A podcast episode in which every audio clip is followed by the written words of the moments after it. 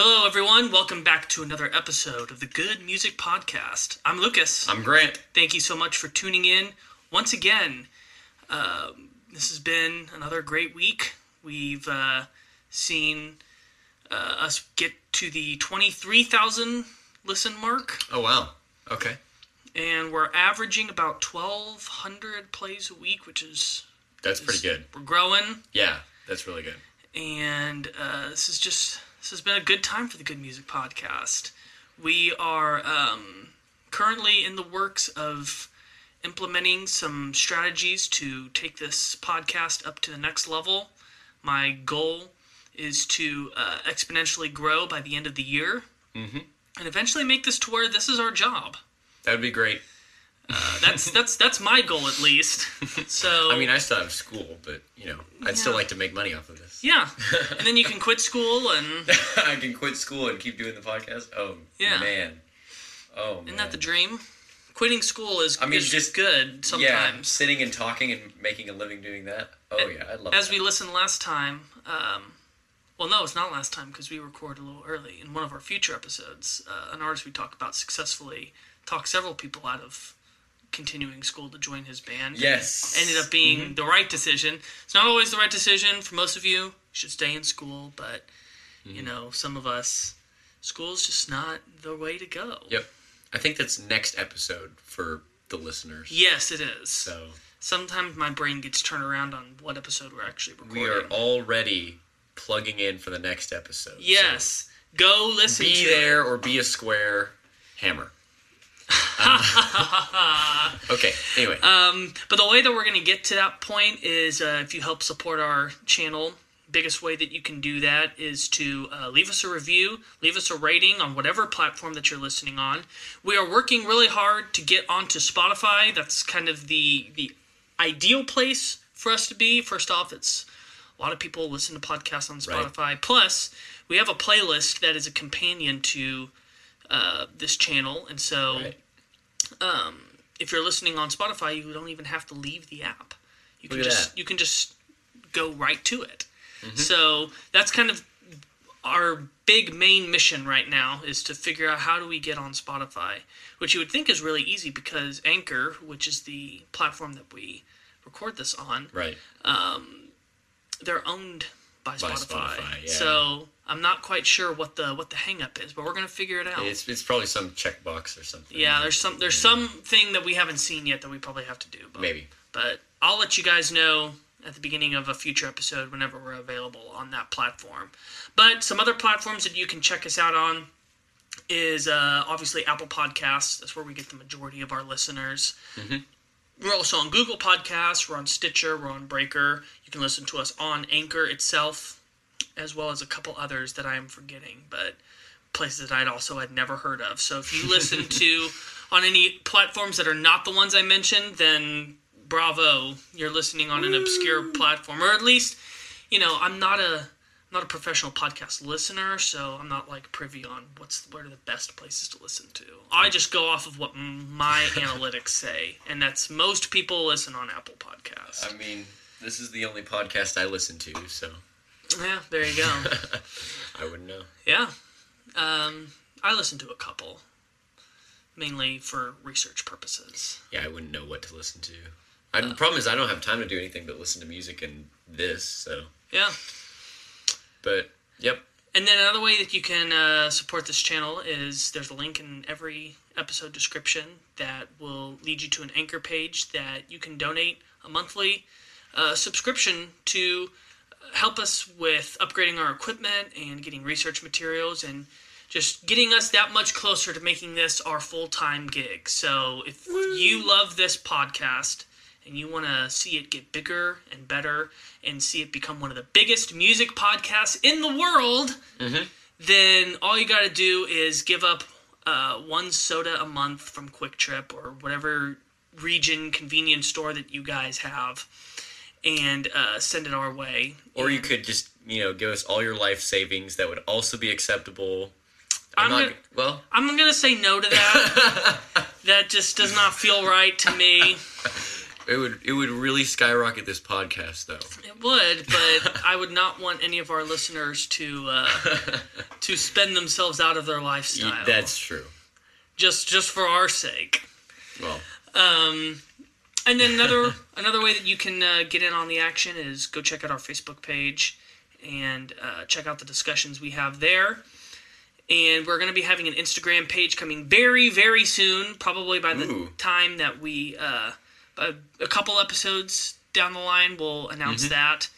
And um, yeah, and then obviously share with whoever you think would be interested in learning more about music. We like to view this podcast as like uh, music history 101, even though we don't go in chronological order. right. Although that is uh, a spin off series that I am looking to potentially do in the future. So, um, just a little spoiler. Um, if we can, if we can get enough money rolling in, we can uh, think about doing that Spin-off little series. spin off. Yeah. one that I think would be really, really fun, at least for me to do and talk about. Mm-hmm.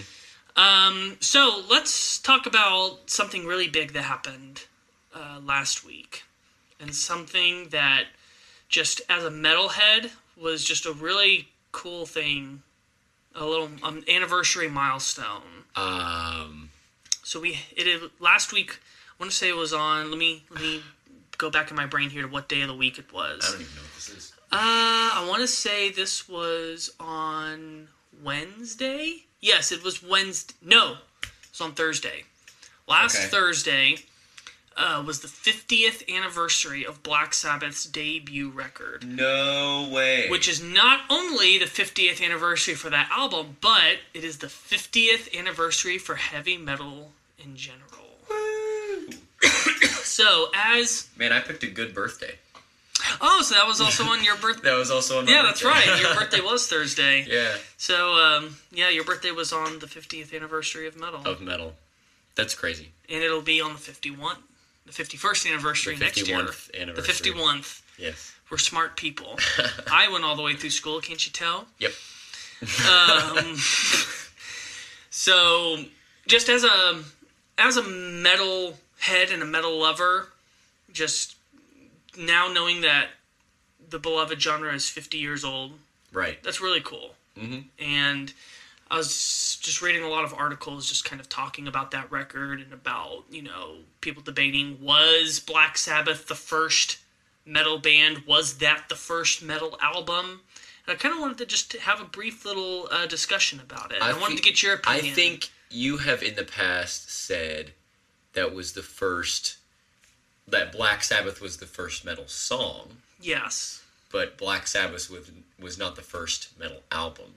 Yeah, um, Because, I'm gonna yeah, Now, again, I'm saying that we're going to say this was the definitive 50th anniversary of metal because the large consensus right. agrees that Black Sabbath, Black Sabbath is the launching point. Yeah, And I do agree that their song, so get this, there's a song called Black Sabbath on the album Black Sabbath by the band Black Sabbath. yep. So it's you look on it on iTunes, it's just the same on all three Yeah. rows. Uh, I do believe that that was the first pure metal song. There were songs in the 60s before that were precursors, like uh, Led Zeppelin's Dazed and Confused. Mm-hmm. Go check out our Led Zeppelin episode to hear us talk in depth about that song. Um, the Beatles' Helter Skelter. Mm-hmm. Right. You had some some darker bands like Coven that uh, were really drawing from darker and occult inspirations, but Yeah. there was nothing like Black Sabbath when it came out in Right. 1970. Um, to this day, it's still one of the most um, one of the most horrifyingly sounding songs in the heavy metal canon, as far as just Yeah. the dread and the fear and the darkness. Like even Black Sabbath really never made anything darker than that that is true. Yeah. the use of its of the tritone, the Diabolus in Musica, Mm-hmm. and and the stuff um, at the beginning, a little bit of a the sound to add the ambience, like the bell chiming and Mm-hmm. the rain and whatever. Yeah, so um, now the rest of the album, I'm not quite so convinced is heavy metal. They have the harmonica song. That's the second. Yeah, The Wizard. Yeah. Um, I just noticed. that now it is. song. I'm not saying that it's not a great record. It is. Yeah. Although I think that they would outdo themselves later. Uh, The only other song that I really could point to as being another metal song on there is "NIB," which is actually my personal favorite Sabbath riff. Mm-hmm. We'll we'll talk more in depth about it when we um, do a full episode on them, which we will inevitably do. Right. Um, but in my opinion, it was their follow-up album, War or Paranoid. War yeah. Pigs was well, the, we can call it War Pigs. 'cause That's what it was. that was the original title, and then they switched to Paranoid. Right. Um, Paranoid, in my opinion, is the first true metal record. I mean, because you had War Pigs Paranoid, and Paranoid. Iron Man, Yeah. Hand of Doom, Electric Funeral, Fairies Wear Boots. Those were all those are all metal songs. Yeah. So, um, with just a couple of outliers like Planet Caravan. And, Oh, Planet Caravan is so good. Yeah, but it's not a metal song. That's true.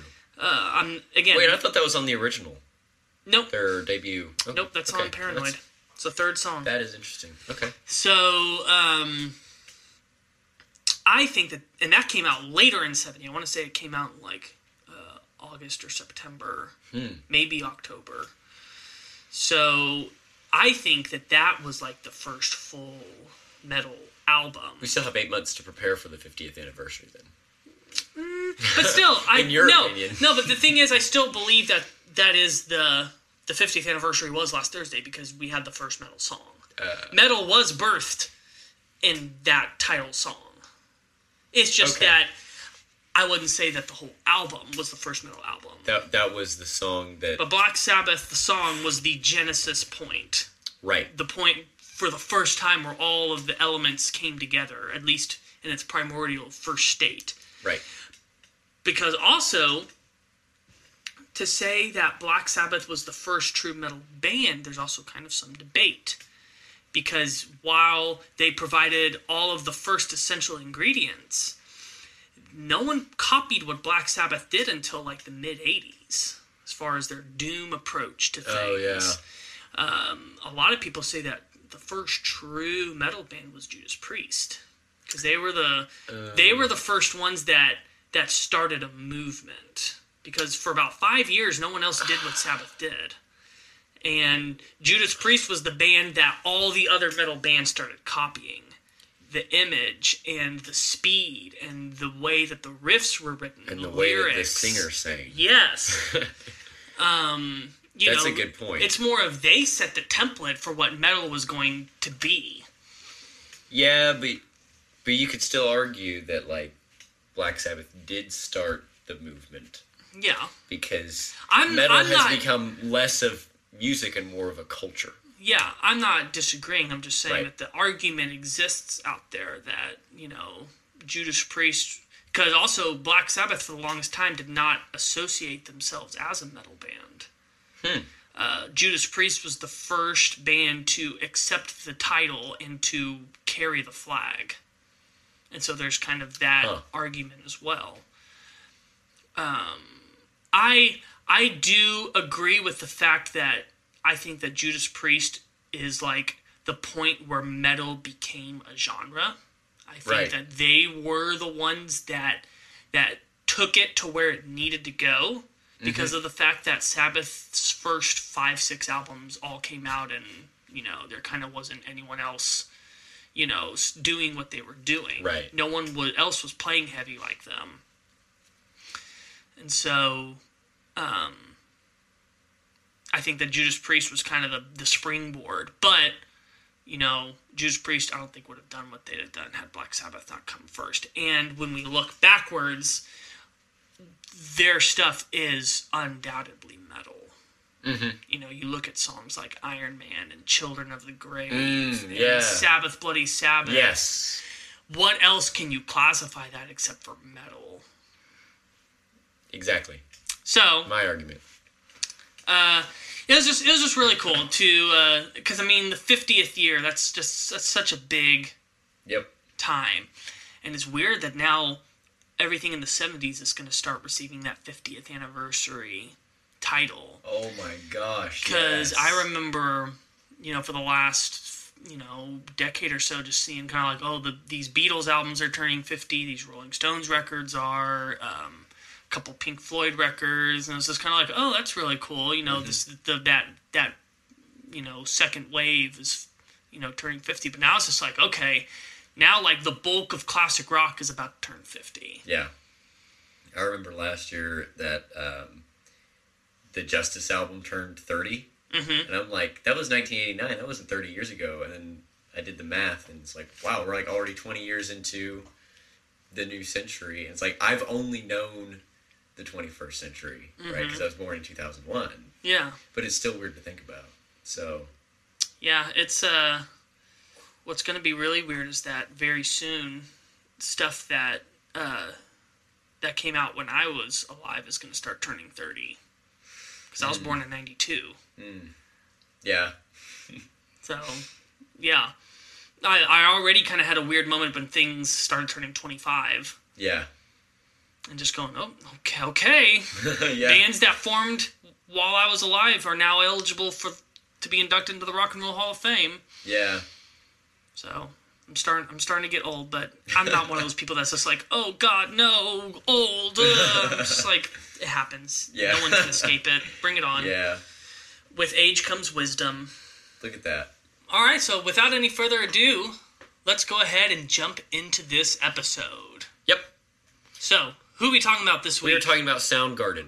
so, if you remember back to uh, the episode we were talking about the Rock and Roll Hall of Fame, Yes. and I was freaking out about Soundgarden's exclusion, and you kind of were giving me no reaction. Yes, because I didn't really like know any of Soundgarden's songs.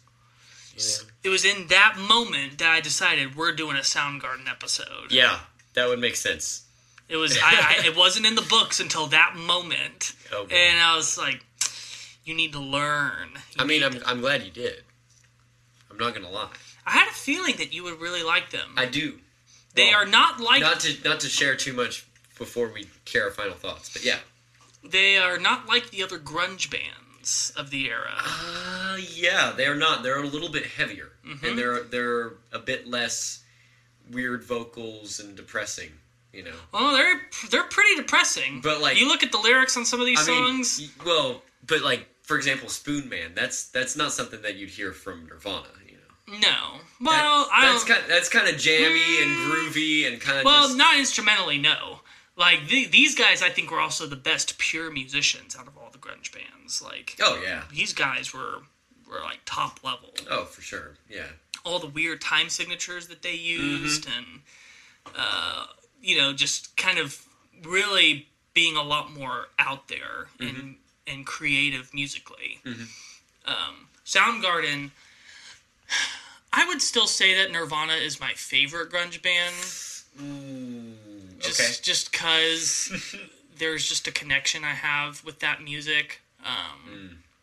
i have a soft spot for just simple well-made music Mm-hmm. as we're gonna look into on next week's episode oh yeah um, it's not like i love all of the crazy technical stuff Mm-hmm. you know obviously that's where my love of metal and progressive music comes in but i'm also a fan of just like really simple like effective music stuff, Yeah. stuff that you know doesn't uh, beat around the bush yeah I don't really see Nirvana as being that, but I mean that's okay. i mean i mean they seem too simple to me.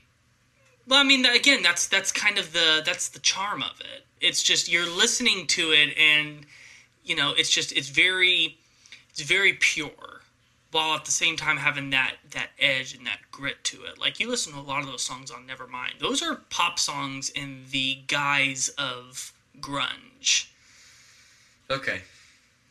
Okay. I mean, I would say 10 is probably better than Nevermind. Ooh, Yeah. I mean, ten is good, 10, but Pearl Jam, yes. But never mind. Come on. There's Oh. just that is classic after classic after classic. so many of the songs on 10 I would just put on repeat. And, oh. I'm not disagreeing Anyway. that ten is great. Ten is an amazing album. Mm-hmm. Um, sadly, Pearl Jam has never beaten that record. Oh, no, I don't listen to anything that's not on 10. I've tried to, and it's just not the same. Yeah. but never, never mind. I do think was the uh, was the the grand Mhm. pinnacle of the grunge movement, not just Hmm. artistically, but ov- obviously um, commercially, and what it did for the genre and what it did for what it meant for music itself. Which, if you're curious to learn more about that, we have an episode on Nirvana. You guys should go check it out. That's true. We do. Um, So I, I, I won't get too deep into that discussion. I'll let that episode speak for itself. right. Um, and then of course, listening to to um, Soundgarden got me into that whole grunge era over the past two weeks that I've been listening to these songs, Uh-huh. and, and I've started getting into Alice in Chains. Yeah, Alice and I, Chains I good, listened too. to They- Dirt all the way through. Alice in Chains Oh and Soundgarden gosh. are fairly close together as Yeah. far as Mhm. kind of a little more on the heavier side and a little more on the um, the technical side. Yeah. Although Soundgarden, I would say, is definitely a more technical band. Mhm. But yeah, I I love Soundgarden. I would say they're my second favorite grunge band. Okay. And uh, let's talk about who is Soundgarden. I don't know who Soundgarden is other than Chris Cornell being the lead vocalist and guitarist as well, right? Uh, rhythm guitarist. Rhythm they have guitarist. two So they have two guitarists. Yeah. And he is no longer alive. No, he uh, tragically killed himself. I want to say it was three years ago now. I think it'll be. Twenty was it 2015? No, 2015 No. was when um, Layne, In Chains guy. No, he no. Layne Staley died in 2000 or 2001. Uh, Scott Weiland, I think, died in 2015 Oh, from Stone yeah. Temple Pilots. mhm. It was, either 20, it was either 2015 or 2016. the the bassist for Alice in Chains, right? Uh, I hadn't heard that, but Or I'm not. something. I'm not saying that's wrong, but I that doesn't ring a bell to me. I'd have to look that up. Yeah. Anyway, that, But- that's a that's a side topic anyway. Yeah, but yeah, Chris Cornell. I want to say it was 2017 that he died, Mhm. because also it was like two months later that Chester Bennington from Linkin Park died. Mhm. Like they both hung themselves. It was really random, out of the blue. Yeah. Um, but I was so sure that with him passing and with Soundgarden being such an influential band and being part of the big grunge scene, Yeah. um, that they would have been shoe-ins to get in the Rock and Roll Hall of Fame. Yeah. And I'm just, I'm just dumbstruck that they're not. I, Mm-hmm. I bet. I'm curious to hear your thoughts after listening to them now on Yeah. whether or not they deserve to be in there. Um, I wouldn't necessarily say influential because I Mm-hmm. don't I don't hear any aspects of them in any other artists, but they're unique and they're I mean it is the Rock and Roll Hall of Fame and they are famous. You know, because Mm-hmm. I, I would talk about Soundgarden with people who you know listen to like today's rap and stuff. Like, oh, they're the people who wrote Black Hole Sun or Fell on Black Days or whatever. And uh, the the fact, just the fact that people know them, you know, I think I think that's that counts for something because it is the Rock and Roll Hall of Fame. Yeah, and I, will- I guess maybe saying that Soundgarden themselves weren't influential, but Chris Cornell was an influential vocalist. He was an influential musician and one of the most revered vocalists of his era. Mm-hmm. Like, you really saw that when they did their tribute show for him early last year. And just all of the artists that came out and mm-hmm. just said that talking about how Soundgarden was one of their favorite groups. Metallica came out and played some Soundgarden songs. Huh. Uh, Foo Fighters came out and played some songs, and then just like really random artists that say that Chris Cornell was their favorite song- singer. Miley Cyrus saying Huh. saying that he was one of her favorites. Brandi Carlile, who's like a, a folk musician, came Huh. out and and sang some songs. Um, so Well, in light of that, I mean, they should be a shoe in. yeah, Whatever. I just to me it's just it's really strange. Mm-hmm. Especially I, I could see it more if Chris Cornell was still alive, but with the with the his tragic passing, it's just it's almost kind of like this is the time now to to give them their due because you can always make the argument it's like well we they'll they'll be alive for a little while longer. Let's get some of these older bands in that don't have much time left. But it's Yeah. like now that Chris Cornell's gone, it's just like you know we need to get them in now. Mm-hmm. So anyway, yes, Chris Cornell, singer, rhythm guitar player. You've got Kim Thayil. I'm thinking I'm saying that right on lead guitar. Okay. You've got Ben Shepherd on the bass and Matt Cameron on the drums. So it's just a four piece band. It's it's just a classic heavy rock four piece Mhm. though, you know, um, which you can really hear and I think it would be their earlier stuff. That some of these songs are from their earlier stuff. Mm-hmm. Well, we don't get into the underground because they had two albums that came out like in the pre-grunge days. Like they were the first grunge Which would be band. like years. they the first album came out in '87 Okay. and then '89, Mhm. and then because grunge really broke '91, Right. And that's when uh, Bad Motorfinger came out, Mhm. which we've got two songs from that on there. Kind of that was their that was their. It wasn't the album that made them huge, but it was the album that broke them out of the underground, at least kind of got them known, and then Superunknown is when they became massive Oh yeah, that. It, we have three songs off that yeah, one. we? there's a reason why we have three songs because it's a really and all of them are great. it's a really good album. Yeah. Um, but yeah, we don't have anything from Ultra Mega OK or Mm-hmm. Louder Than Love, which is actually from Ultra Mega. You listen to that album, that's pretty much a heavy metal record. And when Metallica came on stage, those were they played songs from that record. Hmm. And saying just like no, not many people know about this record. They just know the big ones, but this is an incredible record. Um, like you can tell that they were inspired by a lot of metal. But then you also have this this this soulfulness to Chris Cornell's singing. Oh yeah. Like he's he's he's very much you know a follower of the blues and just he has this croon about him that he can just switch from this really soulful sound to this like blood curdling scream. Oh yeah. Oh, and some of these songs really show that. Yeah. Um, especially Outshined and Fell on Black Days. Mm-hmm. Yeah. I think "Fell on Black Days" is my favorite uh, uh, incarnation of, of that, where he's able to just flip it on a dime and just you he he turns that that dial, hits flips the Yeah. switch, and all of a sudden you're just like, yeah. Yeah. We'll get more into that when we get to the songs. Yeah.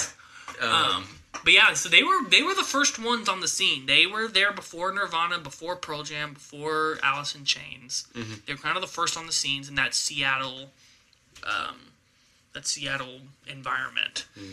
And but they were kind of also the last to break big.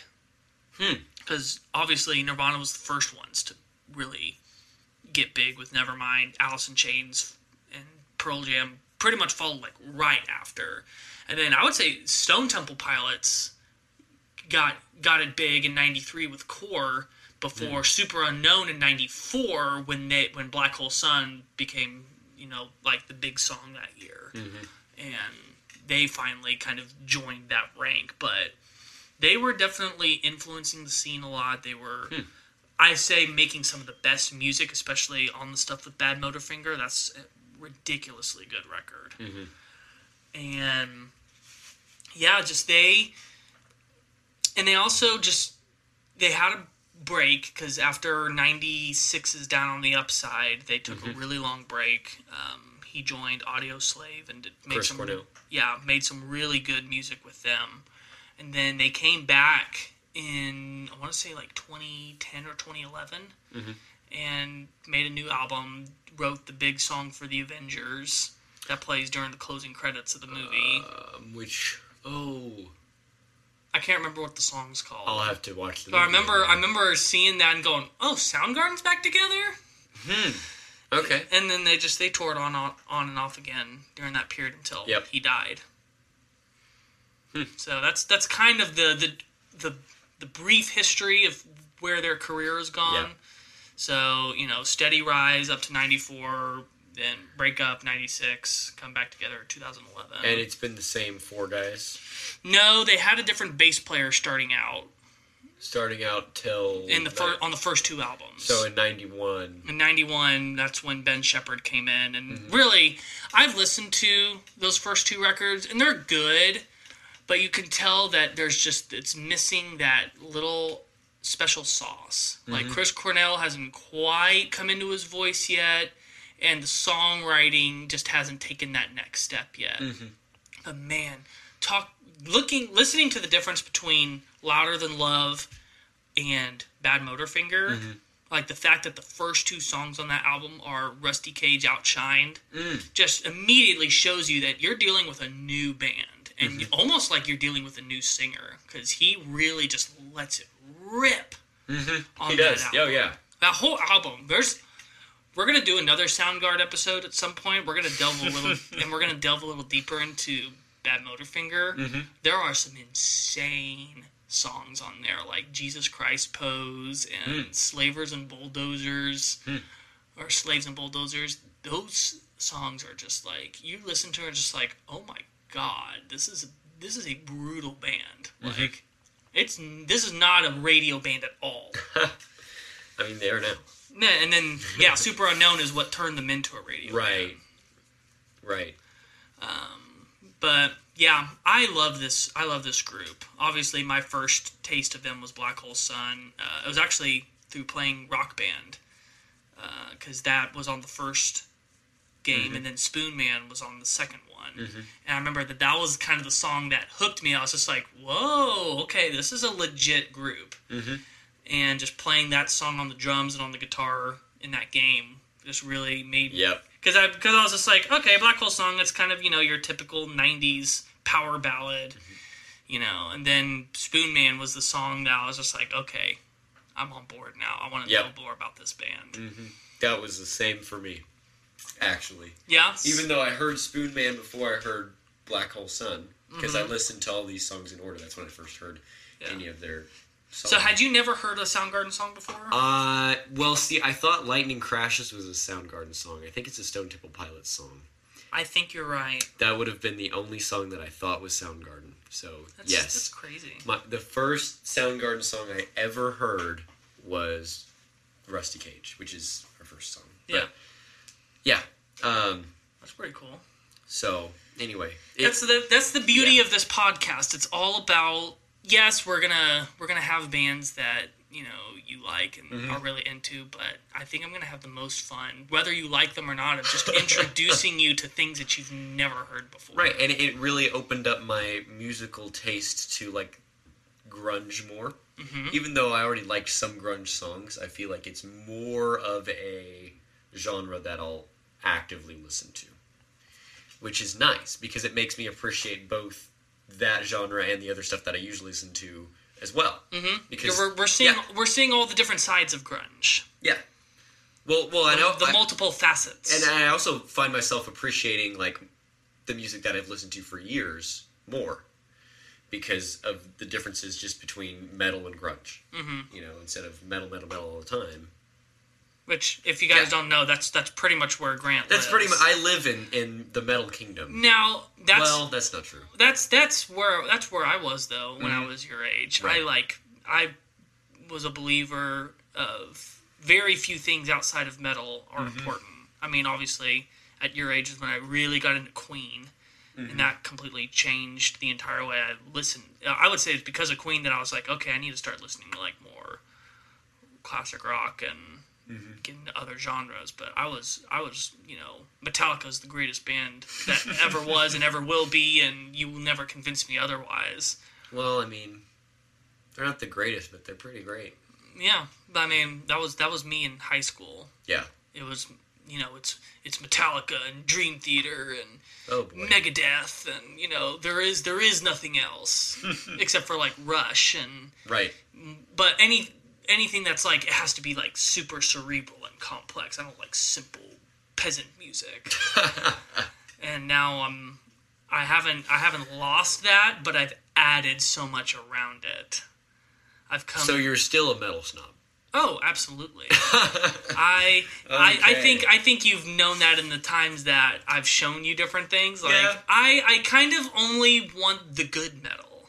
Yeah. I don't I don't settle for just any old band that has a you know a distortion and does you know guitar double bass unison grooves. Yeah.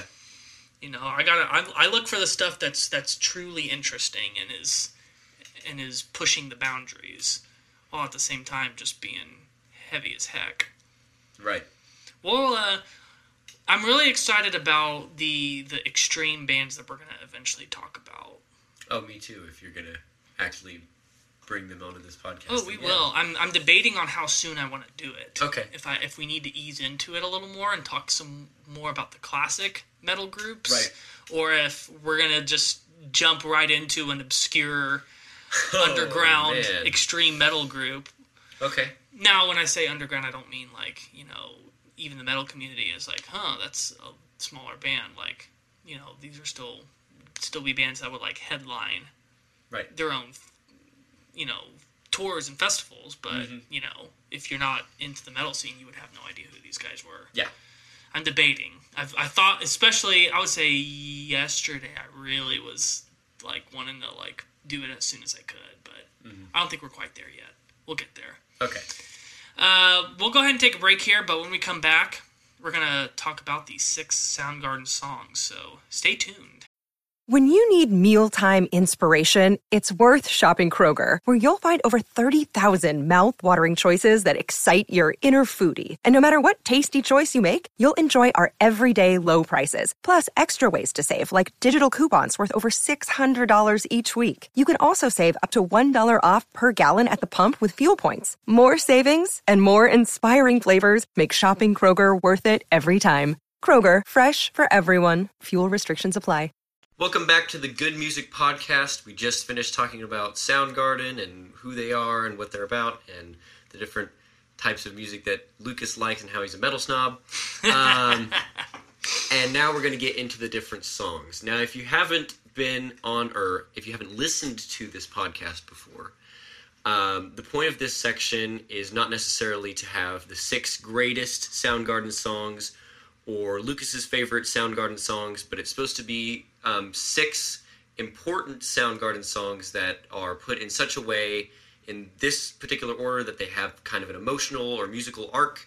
And if you've already heard these songs, listening to them in this order might you might get something out of it that you haven't gotten out of them before. Um, Where can we find this playlist? Oh, good question. So in the description, um, Lucas put a link to a Spotify playlist. Um, if you're listening on Spotify, then that's great because you can just click and stay in the app. Um, but um, it should be on all platforms. You should be able to find this link. And um, I think the other artists are on there as well. Yeah, it's, right? it's every So- everything we've done up to this point is Right. on there. So you can also discover the songs that we've done in previous episodes. Yeah, so scroll down all the way to the bottom. The seven final songs are the songs we're going to talk about this week. So the six songs from Soundgarden and the bonus song. Um, so I think that's everything Yeah. the new listeners need to know. Um, so without further ado, first song is Rusty Cage off Oh, of yeah. Bad Motorfinger. What a great way to start up the set with those uh, Yep. with those ringing guitar lines. the left right yeah um which when when i first heard the song right i had never heard soundgarden before we mentioned that earlier and lucas wanted me to guess who this was and when i first heard chris cornell's voice on this song i honestly thought it was ozzy for a second and it may have just been the speakers A really like, a really gruff Right. Ozzy. And then I'm like, no, it's not Ozzy because he wouldn't do that to his voice. It must be Mastodon, like early Mastodon that I'd never heard of. You know, like something, guess- I something guess- off of Remission or something. You know, yeah, I guess I could see that. you know, um, or like non-Lemmy Motorhead, which thinking that through probably doesn't even exist. No, there's no non mo- Motorhead. We had the same kind of sound, the same. I was trying. kind I was of, trying to. I was trying to. groove. I was trying to think of what that even meant. Non Lemmy Motorhead. Well, well, it had it had a Motorhead feel. Kind of felt like Ace of Spades to me. Yeah, You know, But, but, a different singer. yeah, and also a way more complex. This is a song that it's it's really hard to figure out what the time signatures are, where the one is. It's, Oh. this song just like especially during the chorus. yeah. I mm-hmm. would say the verse is harder for me to pick out than the chorus. I have a lot easier time navigating the chorus than I do the the verses, and just kind of figuring out, you know, what at one point in that guitar line is is the one. because the vocal oh. melodies also Oh. like come in in really weird because it kind of spots. fades in, does that weird reverby mm-hmm. thing, which is super cool.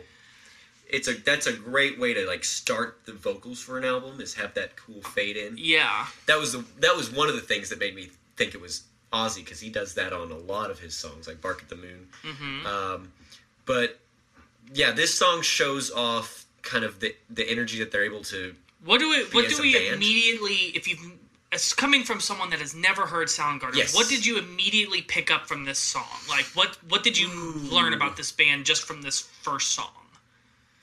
Okay, well, there's a lot. Um, they really are focused on like the mix because that a, a band who is just oriented on like what they can do live, like what they can pull off live, like Metallica is, they wouldn't have done that vocal fade in thing. Um, Chris Cornell also shows off his range, but still knows his range. Mm-hmm. You know, when he sings "Break My Rusty Cage," it's like he hit, that's like a high note, you know, Yeah. and, and he really sings it and like lets it out, and it's great, and it's resonant, and it sounds amazing, um, and totally soars with it, but it's not way up there, mm-hmm. and so, um, and they're also really tight. Yeah, they're really tight. They're they're yeah, they're like I, I don't want to no, I don't want to say they're Pantera tight, but they're no one's Pantera tight. no one's Pantera tight, but they're They're the tightest Sure. of all the grunge groups for sure. oh yeah, Because grunge oh is no, grunge is known for being loosey goosey. loosey and sloppy. Yeah, that's why it's easy to. Never mind. But yeah, you know, good luck uh, staying together playing Rusty Cage. Mm-hmm. Not just for the time signature, but just like there's so many little hits and and things that they just do together that And and there's a there's a slight there's slight, you know, um, de cello rondos every once in a while. They slow down and speed up every once in a while, Mm-hmm. just a little bit. That you know, I guess playing it through my head, I just now realized, oh, they are actually changing their tempo a little bit. But And then what did you think when all of a sudden the song shifts to that punishing breakdown? um, the one with kind of like the lower vocals. the bow do oh yes! Oh, I know do. That part. Oh yes, I totally forgot that was at the end of this song. Um, That's metal right that there. is.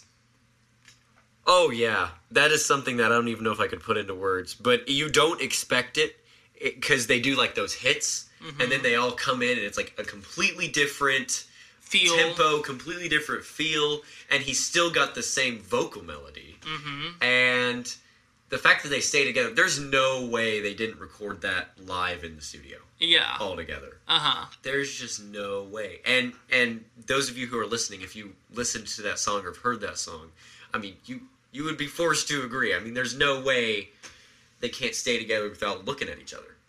Um, there's some insane counting going on. Like just where there's Mm-hmm. ba dum ba dum da dum ba da da da da dum Yeah. da da da da da da dum. and when they when they finally get into it, it's like you can't help but bob your head. you yeah. know? Or if you're one of those people, headbang. You know. Now, um, a, I think one of the coolest things about this song is that it's got a pretty famous cover to it. By Johnny Cash. Johnny Cash covered this song. Yes. And it's actually really awesome. Huh. Like okay. he obviously Okay. he simplifies a lot of it, right. but just like it's like when he sings it, it turns into like this like badass outlaw Mm-hmm. song that he just puts this swagger to it. Mm-hmm. It was kind of when he was having like his like end of career slash life comeback, where he was just like being awesome again. Mm-hmm. Because I love, I don't like much country music, but I love Johnny Cash because he was because he was the real deal. Mm-hmm. And his cover of this song is really cool. Like, you should go check it out. Okay. Okay. Uh, you like you would never think like if you were to hear that version first and say that this was originally a Soundgarden song, you'd be like, no, there's no way. He, do- Okay. he does such a good job of of fitting it to himself, um, while at the same time just showcasing just that originally it was a well written song. That is really interesting because it it doesn't seem like it would be like a, a able to transfer genres very easily. Mm-hmm. You know, this song. You pretty much kind of almost like to have to rewrite it, but Yeah. he he does, but he does it in a way that you know you can still hear where it came from, but he makes it his own, which is what all I think all cover songs should be. Yeah.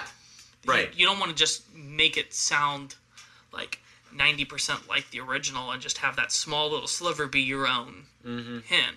I think a cover song should be you take something and you completely rework it Mm-hmm. to make it to where it doesn't sound like anyone but you. Right. Right. Right. Right.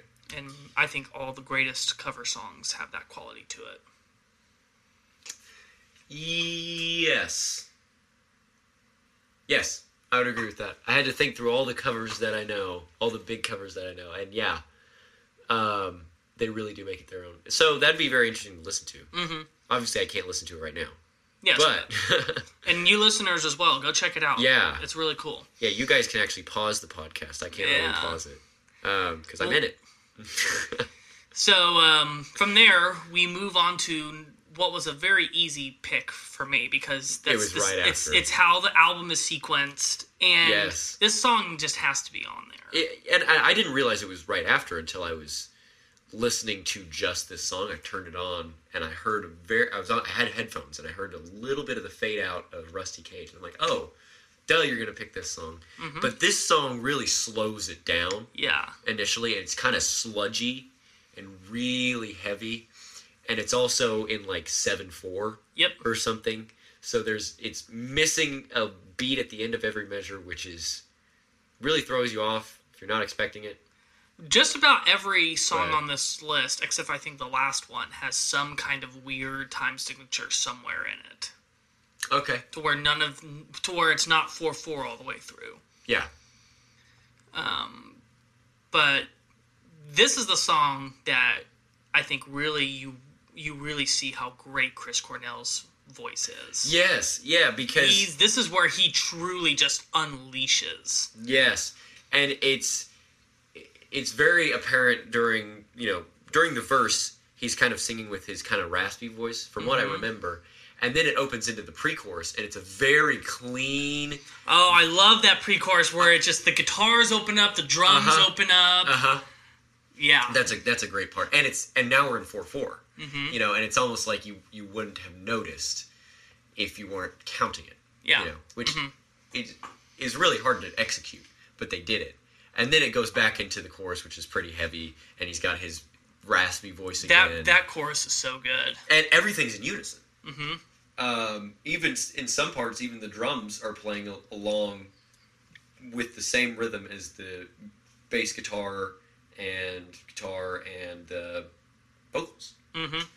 There's there's something powerful about just like everyone teaming up. Yep, yep. Which which they do really excellent in this part of this song because they haven't done it before in this set. Um, So this is the song that when he died, Mm-hmm. and like you know how musicians were once a when a major artist dies, they'll like try and work in a cover into their concert as Mm-hmm. like a tribute. This was the song that I would say ninety percent of bands picked as their Chris Hmm. Cornell tribute song. Because it's like it's just the right amount of complexity, but enough to where they can all like quickly learn it in a couple hours during sound check okay. because a lot of these bands they were they were doing you know their tributes for them like either the night of or the day after it was announced to where you know they're not going and learning this you know none of them are going let's play rusty cage Yeah. That would have been really difficult. Hey, that would have been fun though. But um, but this this is the song i i i had never heard that song before and i just kept seeing that seeing headlines so and so plays outshined at their show. Outshined outshined outshined i was like well i gotta go check this song out then because this is like what everyone is picking. And then i heard and i was just like okay i understand why they picked it. This song freaking rules. Oh yeah, and and there's there's kind of a um, unwritten rule that I have for myself that if I'm listening to a song and I don't know if I like it, I wait until the beginning of the second verse because that gives you a full revolution for everything. And when it cuts right out of the chorus and goes back into the second verse on this song, well the is- guitar solo before. Well, which is a really yeah, cool way to place to put the guitar solo instead of where you normally put it. Because then it allows you for them to go to that really cool place after the second chorus where it kind of breaks down a little bit and goes to the clean guitar, Uh huh. and it starts to kind of build up again. Uh huh. Right. So I'm glad that they put the guitar solo where they did. Mm-hmm. But yeah, he he un, unleashes the fury on that second verse. Mm-hmm. Mm-hmm. And also, let's let's look at the lyrics a little bit. So, I this I knew you were going to ask me this, I And- always do. and I knew, or I have theories about almost every other song Except for this one, except for this one because this one I have no idea. I've tried to because I feel like this is the most straightforward. One. I tried to listen to like the individual words, and it it didn't make any sense to me. It's pretty much just about like feeling that you don't matter and putting on the persona that you are fine, but deep inside that you're not. I'm looking California and feeling Minnesota. Oh, like you look you look like you're you've got it all together and that you're with it and that you know you're you're going with the flow but you know minnesota that's a cold cold place. Hey, whoa, listeners in Minnesota, it's okay. We're yeah here for you. no offense to any minnesota listeners um, and then also the line i'm feeling sober even when i'm drinking Mm-hmm. like just saying just you know you're drowning yourself to numb how you feel but yet it it's not working that's how you know how much the pain is That is probably the most grunge thing I've ever heard. yeah and it's just it's just it's kind of like um almost like your persona the the image that you've put yourself is has taken so much precedence over who you really are hmm. you know saying that you know that's who's getting outshined is hmm. who, what everyone sees you as is is overshadowing who you really are and hmm. kind of just looking how the dark side of fame you know the bigger you get Right. the more people see what they want to see and what they project onto you rather than how you really feel. And because of that you can never feel safe to express how you really feel and when that happens it weighs you down chris cornell had a lot of darkness to him Right. and I heard, uh, I want to say it was Tom Morello, was I heard an interview shortly after he had died. Just someone asked him, you know, do you wish that he hadn't had that darkness in him? Because, and he says like, well, the easy thing to say is yes, because then he wouldn't have killed himself. But at the same time, we wouldn't have gotten that music had he not had that in him, because he channeled that into some incredible music and incredible lyrics Oh yeah. and you're gonna find a theme throughout these songs. It's him wrestling with that dark side of himself. Oh yeah. I mean, Um. it becomes very, very obvious in our next song, which is Fell on Black Days. a very, a much more literal, straightforward, Grunge song. yeah, but carrying the same message that Yeah. no matter how good things get, you're always gonna fall on black days. It seems. Mhm. This was the first song I think of the set that was definitively grunge era sounding. Yep, And- and, it is from the from the big breakout record, which Uh-huh. has a more grungy sound to it. Even though they're still Soundgarden, they're still you know Mm-hmm. outplaying everyone around them in the scene. This is they definitely are sounding more like their contemporaries on this record. Right. Uh, but still, I could never see any of those other bands writing a song like "Fell on Black Days." That's so uniquely Soundgarden. The the Hmm. I don't six know, it sounds- the six four rhythm to It it. sounds pretty Nirvana to me. No, Nirvana could never pull this song off. I don't. Okay. I okay. love Nirvana, but this is not a Nirvana song. Like, I mean, the way the place the vocals go to, Mm-hmm. um, the weird pre-chorus, like to where you're you can't tell what time signature they're in. Oh yeah. Dun, dun, yeah. I. I, you said you said pre-chorus, and I was trying to think of the vocal melody, but I know what you're talking about. Yeah. like there's just I mean, yeah, there are elements in Mm-hmm. it, you know, to where you could see other bands doing, but then there's just there's those things that come in that it's Well, like there's a little bit more technical. Yeah. And, okay, I see what you're saying. I mean, but but on the balance, it sounded to me maybe Yeah. sonically, maybe not composition. Yeah, and I think also the way that it's mixed, it's it's Yeah. it's more um it's more full sounding. It's a little um, it's a little denser, a little richer. Because Bad Motorfinger is a very um, I don't say this in a bad way. It's yeah, but at the same time, like there's there's not a a warmth to that mix. It's kind of very clinical, very cold sounding. Again, I'm not saying this as a as a negative. That's I think that's what makes that album sound so good. Is that you can hear pretty um, distinctly a lot of what's going on. Mm-hmm. I'm I'm really bad at describing Uh, how I feel about there's clarity. Yeah, Yeah. to where everything mixes a little more on the Superunknown stuff. Oh yeah, okay. There's like more of a glue to the mix. Yes, exactly. Okay, I see what you're saying. I get that. Um, and this this song, "Fell on Black Days," I've heard of before, Mm-hmm. um, but I didn't know it was Soundgarden. I just knew it was a Grunge song. grunge song.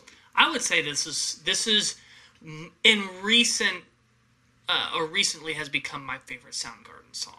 Hmm. It's the one that I tend to just go back to and want to sing along to, and It is a fun song. and the one that kind of just hits me the most at that emotional core, especially when he starts going to that "How will I know?" like Oh yeah, yeah. Which which this album he adds a lot of cool little extra vocal lines in the chorus. yeah, You know, and that's one of them that really because it's like you you listen the- to it. You, yeah. At first, you're listening to it, and you're like, oh, he's really holding it back. He's he wants to be more mellow, and then again, he flips that switch and just kind of changes back Mm-hmm. into that that um, earlier Chris Cornell. Mm-hmm. But you can tell that he's he's maturing more. He's he's not using it just to use it, but he's using it for a very specific purpose, Mm-hmm. and it really really works in this song.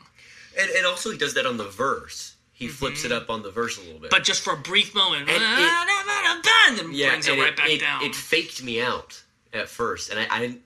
I don't know if I liked it at first. I like it now.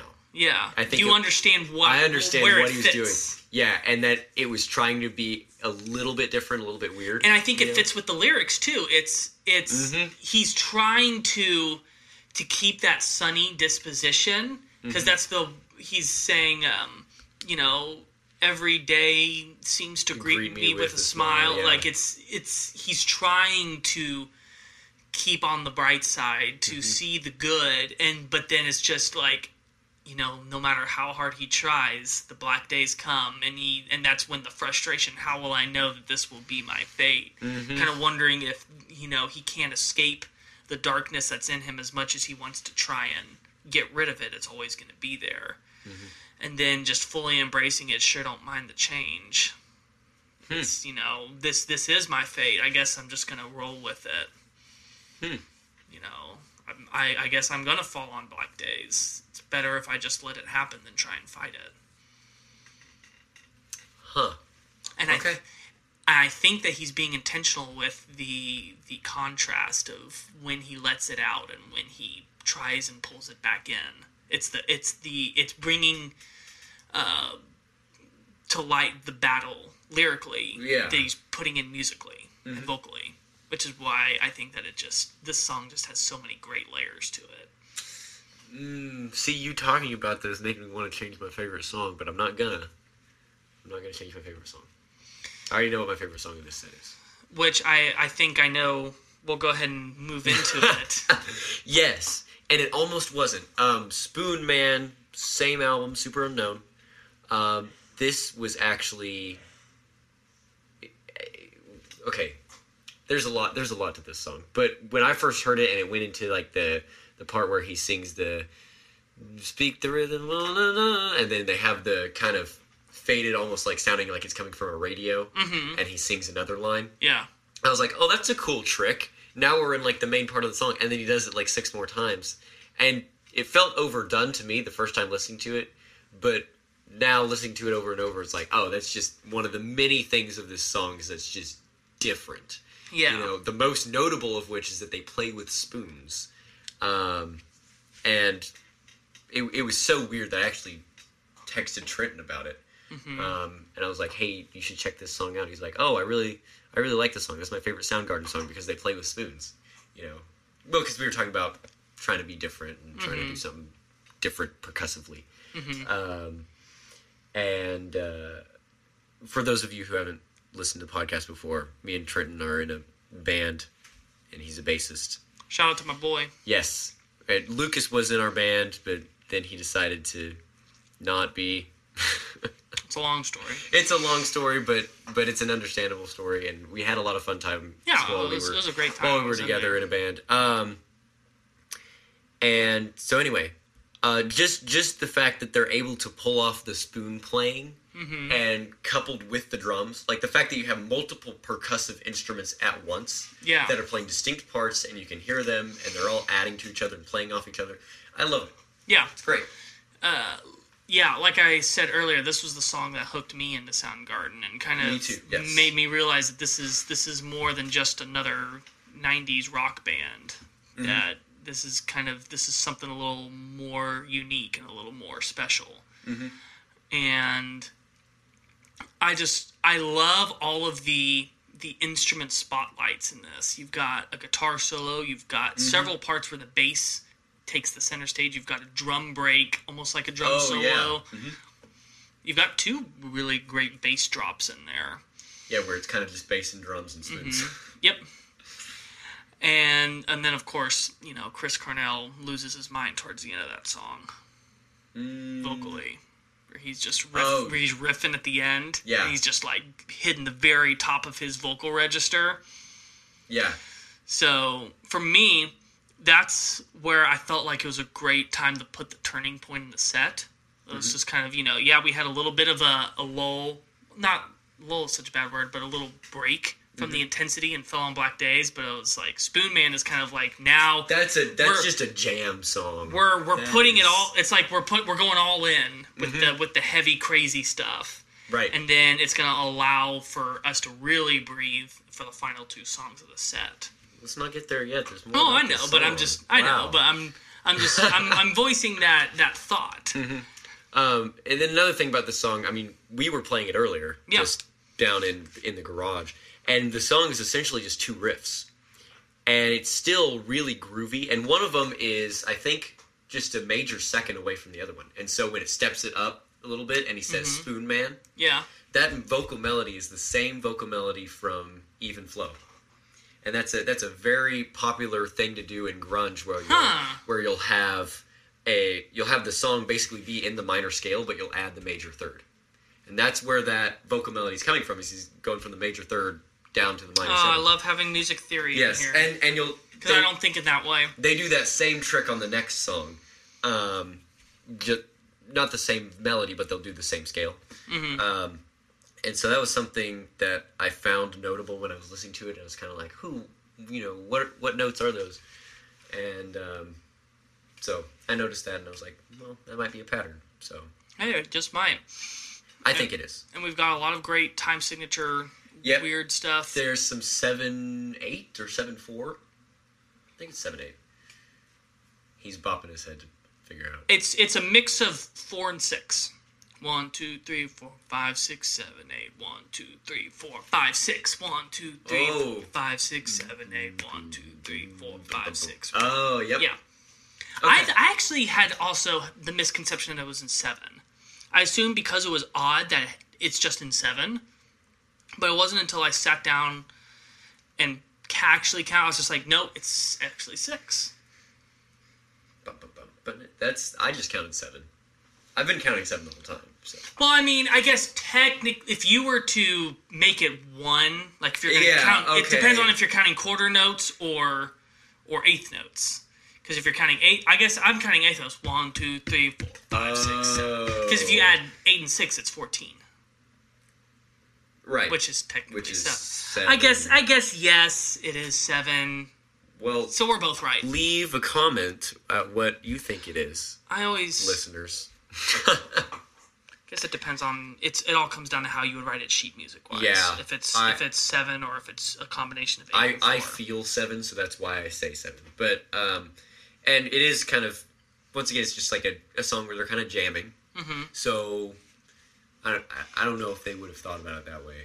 I mean, are they big music theory guys? I don't know. They've wrote some really complex stuff, They might have been. But that that I mean, I don't think you. I don't think you can just feel out a song like Rusty Cage.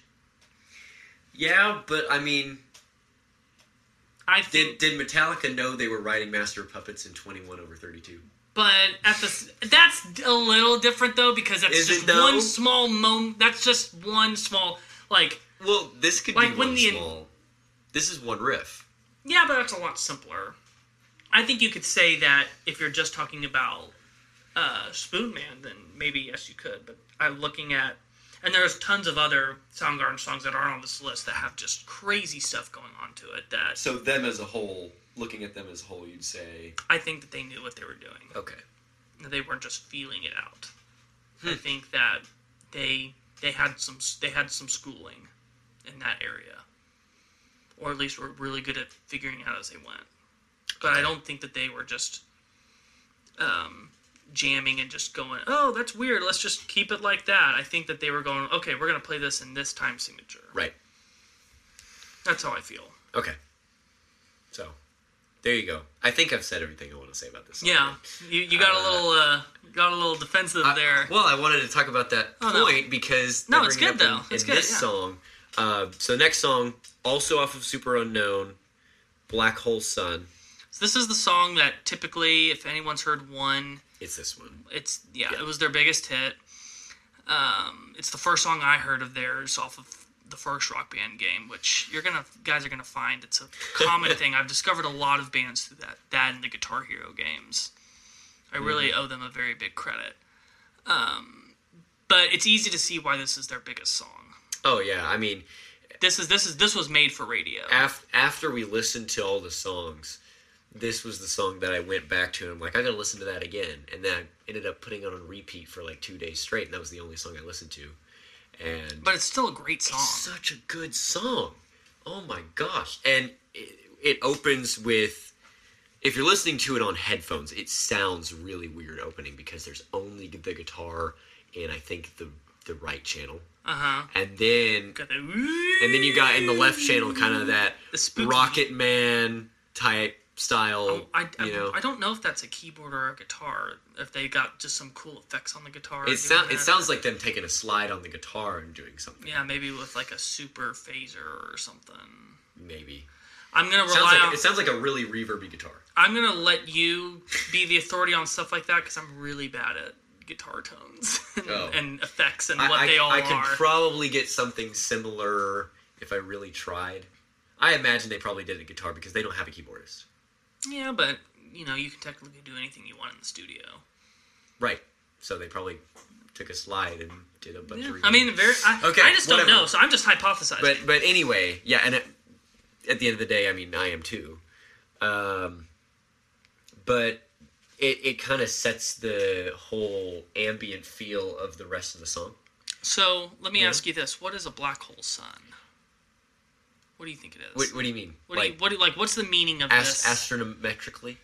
Uh, what what does it mean in this song? I think what, it- what what the heck is a I black hole think sun? if I had to guess, I think he is ready for the world to be swallowed up by a black hole and everyone to die. I honestly think that's what it is, and he just wants like the the world to not be fake or empty or sad or whatever it is. Hmm. Interesting. I, I tried.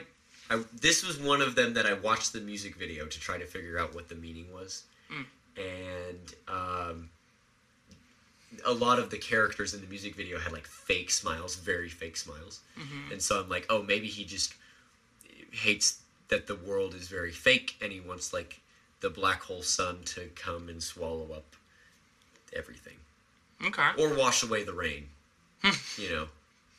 But As, as um, as one can, uh, yeah, okay. just like Adele can set fire to the rain, Chris Cornell can wash away the rain. Well, no, he can he can ask the black hole sun to wash away the rain. Yeah, I guess he can't black, do it himself. black holes can do anything. That's what a black hole is. It's just a collapsed sun. Yeah, So I guess black hole sun is it's almost like a it's just saying black hole. it's it's redundant. It is. Um, Uh, I am like very very convinced that this is a drug song. hmm. That the black hole song, sun is a metaphor for like the drug. Oh, I It's like see it like a now. like a comfortably numb type thing. I gotcha. And so it's because he notoriously had a drug problem in the '90s, so it's very, you know, we have the the proof to say that the evidence to say that So it he's be. basically like the black hole sun being whatever drug it is, Yeah, come- trying come- to swallow away the pain. Yes, exactly. pain. All, all of his, you know, all of his troubles, everything in the world that's bothering him, it's like he's retreating away from the world, and the black hole sun is swallowing Mm, yeah. him. Till you all just disappear, Mm-hmm. whatever the end of that third verse is. Yep. Which notably they cut it off short, which is very hard to execute. But I think that that's such a perfect but third it's a, verse. it's a great it's it's a great usage of it. It's a great execution of it. Because it almost he says you know because you all just disappear and then it, there's like an emptiness and then there's the big final yeah. black hole sun over and over and over again, which doesn't get old.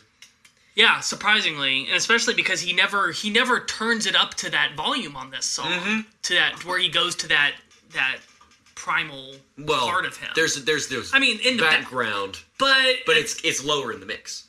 yeah, Yeah. You and you keep thinking he's going to, Mm-hmm. but again, I think that feeds into the drug. It's you know he's it's just like in how Pink Floyd's was able to capture a comfortably Mm-hmm. numb.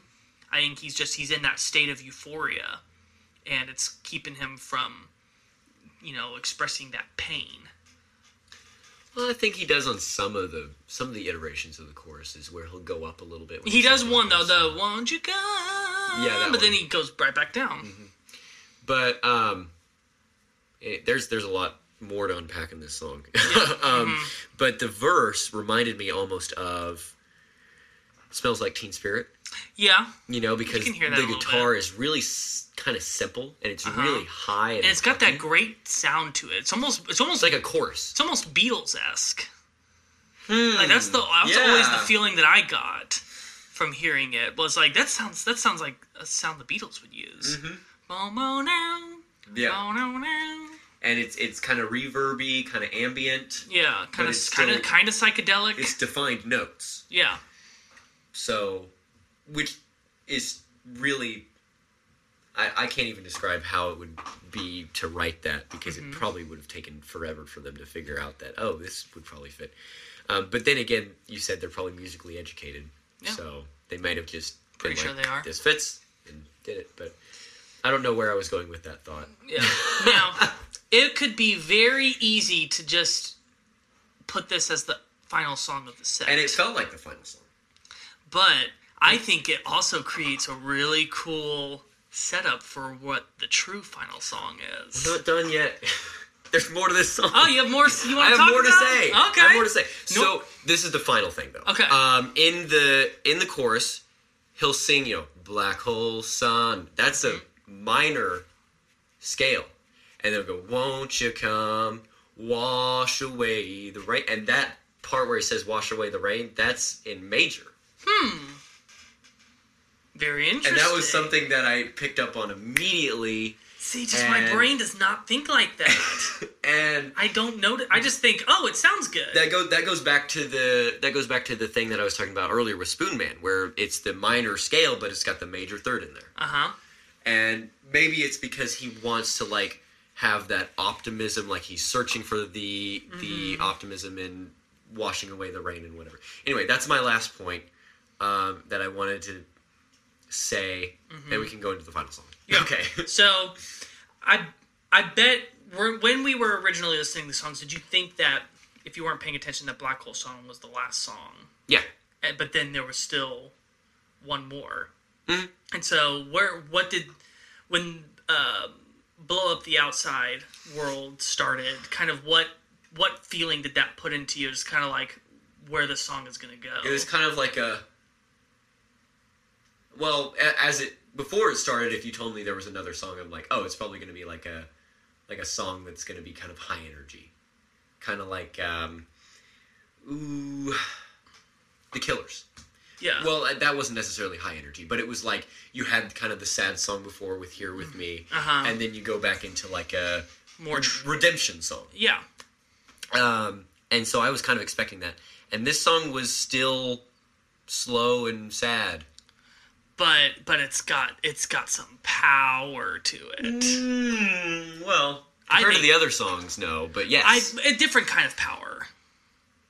Like Yeah. just to where it's it's this to me this this is just a very cathartic song.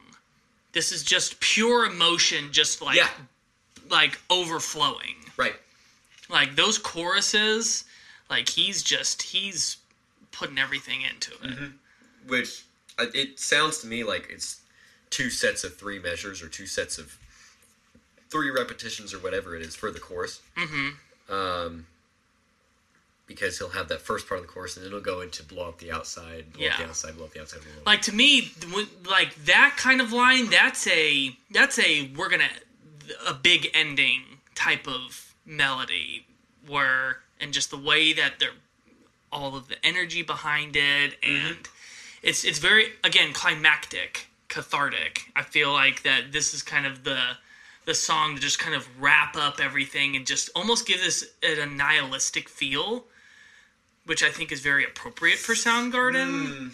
See, I'm I'm getting all of those vibes from Black Hole Sun. Yeah, but because but at the same time, there's a there's a bit of a happiness to Black Hole. Like it's it's comfort in the um And yeah. There's it's it's kind of almost like there's a little bit of hope to it, especially the way it ends. It ends on this, uh, you know, on this almost happy sounding chord. Oh yeah, I was playing it in my head. I'm like, how is that happy? But yeah, but yeah, it's almost kind of like this last song is is um, is taking away the victory and just and giving more of a pessimistic ending which is what is powerful to Mm. which me about what it you were trying to do. yeah you're you kind of have this you know the drugs is gonna make everything all right. Mm-hmm. yeah i've got the pain but the drugs will be okay but then you come to the last song and it's like uh no actually it's not gonna be all right Yeah, yeah. Um, and and this song, I don't have as much to say about this song as I do the previous songs, but the at least for the final chorus, um, when he's going blow up the outside over and over and over again, Mm-hmm. Yeah. that that reminded me of like almost something that Pearl Jam would do, like Yeah. in. I think it's Black where he does the do do do do do do do over and over again for like Mm-hmm. Yeah. three minutes. uh-huh You know, but it doesn't get old. They do the same thing with that that background vocals. And man, it's talk about like it's it's almost like foreboding. Just the way that he's saying it. Oh, it's very Mm-hmm. low and restrained, but then you've got like these like big crunching chords coming Mm-hmm. in, and then like it kind of breathes, and then they hit it again. Mm-hmm. It's it does kind of sound like the end of the world. Like like Mm. someone did blow up the outside world, like uh, whether an atomic bomb or because you hear the explosion sounds in the background, Mm-hmm. like it it kind of it sounds very apocalyptic, which is exactly how I wanted the set to end. And it almost sounded like they they they repeated a bunch of blow up the outside, Mm-hmm. you know, and then the very last one it was a different track, Yeah, you know, Uh-huh. and, and I, I wonder for what sound engineering purpose it was for that, but that that was something I noticed that probably is totally irrelevant, Mm-hmm. uh, but I thought I might say it. but yeah, like again, it could have been very easy to pick Black Hole Sun as the final song, Yeah. but to me, finishing with this song, Yeah. I think it makes it just that much more interesting. Okay. You, these are these are the kind of the ways that you're gonna see why I pick the songs that I do. I mean, could, I, I thought I had your whole set figured out where you do the the the sad song and then the redemption song, and so I was expecting a redemption song, and then we got an apocalyptic song. Mm-hmm.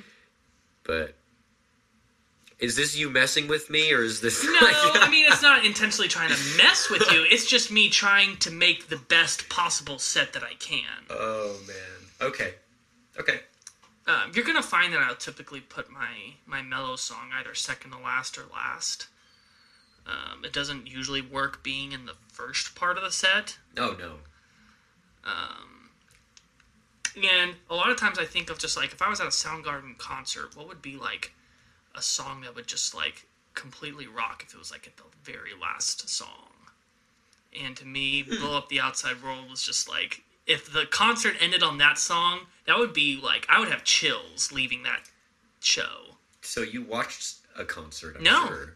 Well, No, well, watch- I mean, well, no, I did, no, I did, but they didn't do that. But didn't I had already, I already set the set by that time. Did what? What they end with?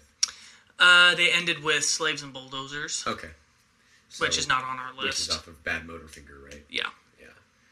Um, okay. Well, I was just curious because usually. You Although I now, around. but but watching that show, I now know what I'm gonna open my next volume of Soundgarden with. It's Oh, it's one that I wouldn't. It's from Badmotorfinger, and I never would have thought to have that as the opener. Mm-hmm. But when they did it, I was just like, that's actually a great idea. Okay. And so um, we'll uh, we'll see what that looks like next time. All right. But that's our set. Yeah. So we're gonna take a small break. When we come back, we're gonna talk about the bonus song and then give our final thoughts. So stay tuned. Welcome back, everyone, to the Good Music Podcast. We just finished talking about our six Soundgarden songs. And just to recap, those songs are Rusty Cage, Outshined, Fell on Black Days, Spoonman, Black Hole Sun, and Blow Up the Outside World. Yep. So now it's time to talk about our bonus song. The bonus song. So, what what do, what do we mean by bonus song? Well, Lucas, what we mean by bonus song Well, is um, this song is probably from a related artist, as in like related genre. Uh, maybe they toured with them, or it was an artist's side project or something. Um, that we wouldn't necessarily give this artist their own episode, but we still want to give them kind of a mention. Um, and so this bonus song for this week for Soundgarden is Like a Stone by Audioslave, right? Um, which until literally, I think the first part of this podcast, I didn't realize Chris Cornell was in. ah, I didn't recognize his voice. Yep, it's that's him singing.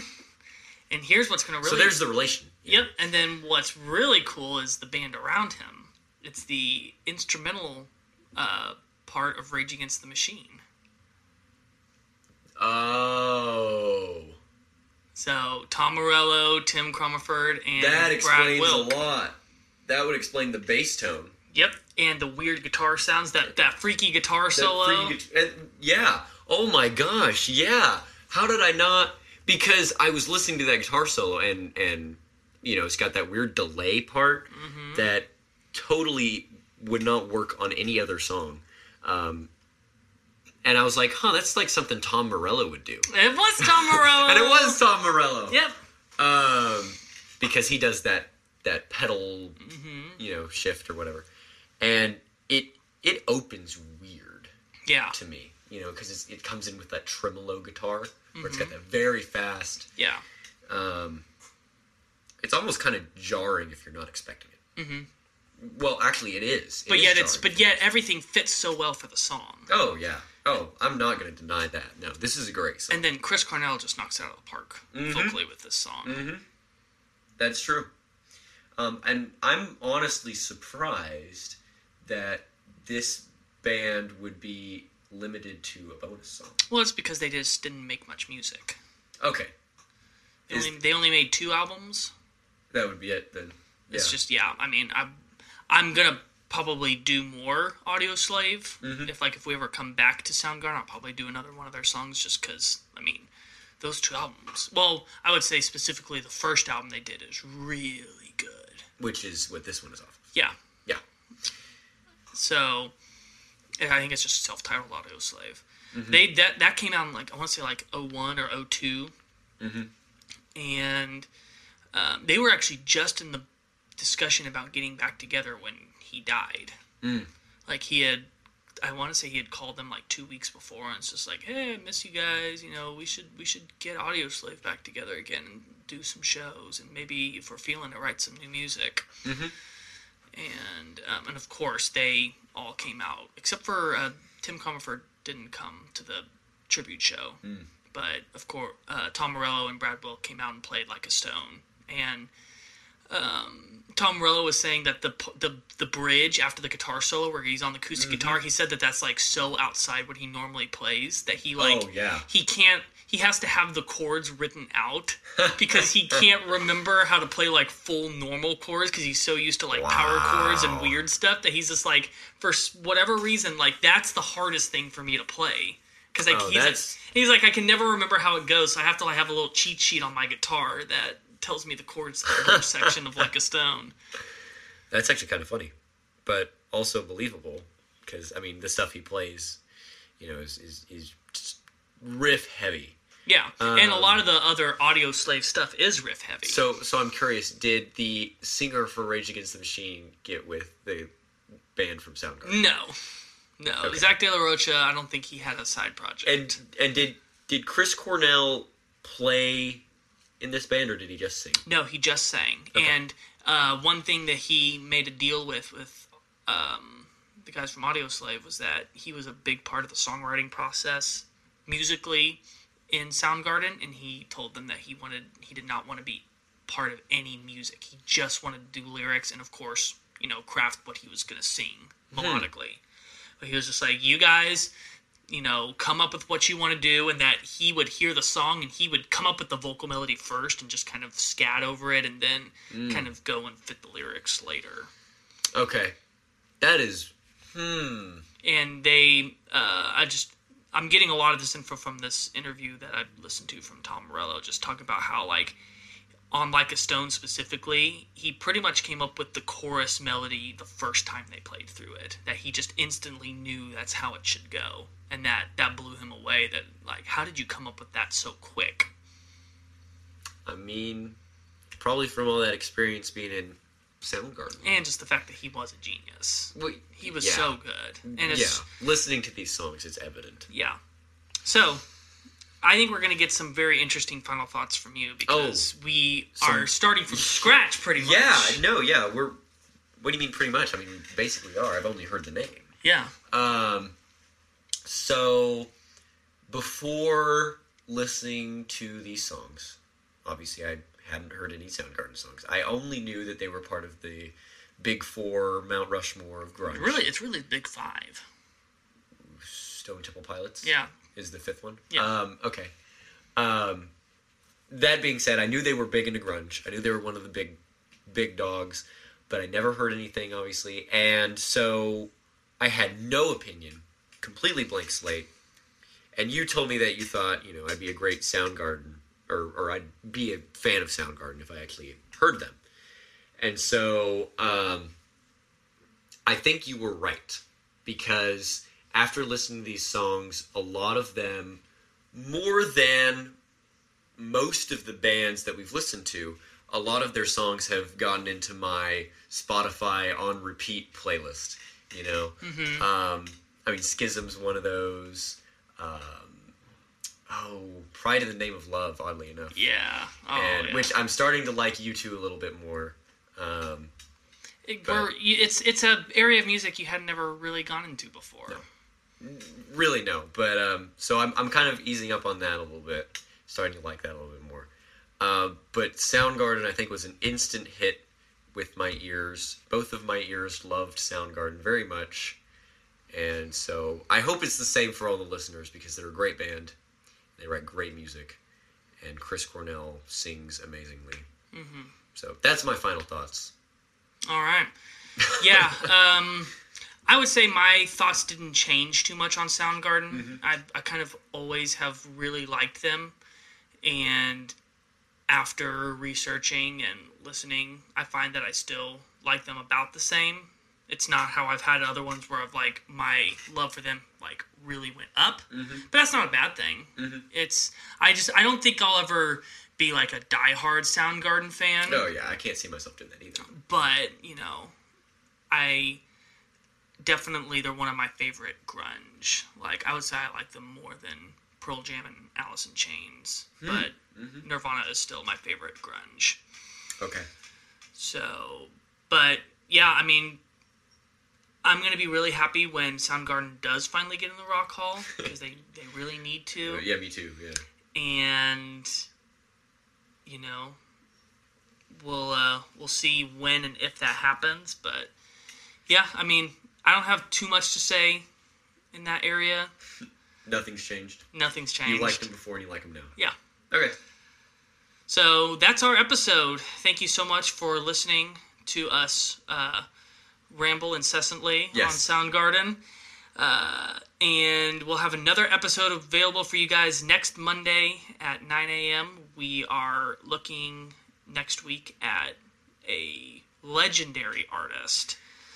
And that, that um, I'm really saddened that Grant has some differing opinions of, but I'm very interested to hear what they are. Yes, that'll be an interesting episode. You guys should definitely check it out when it comes out. And don't forget to leave us a review, give us a rating, check us out on our Facebook page, and check out both of the links in the episode description. One to find the Spotify playlist with all these songs on it, and the other one to where you can donate us some sweet, sweet cash. Ooh, yeah.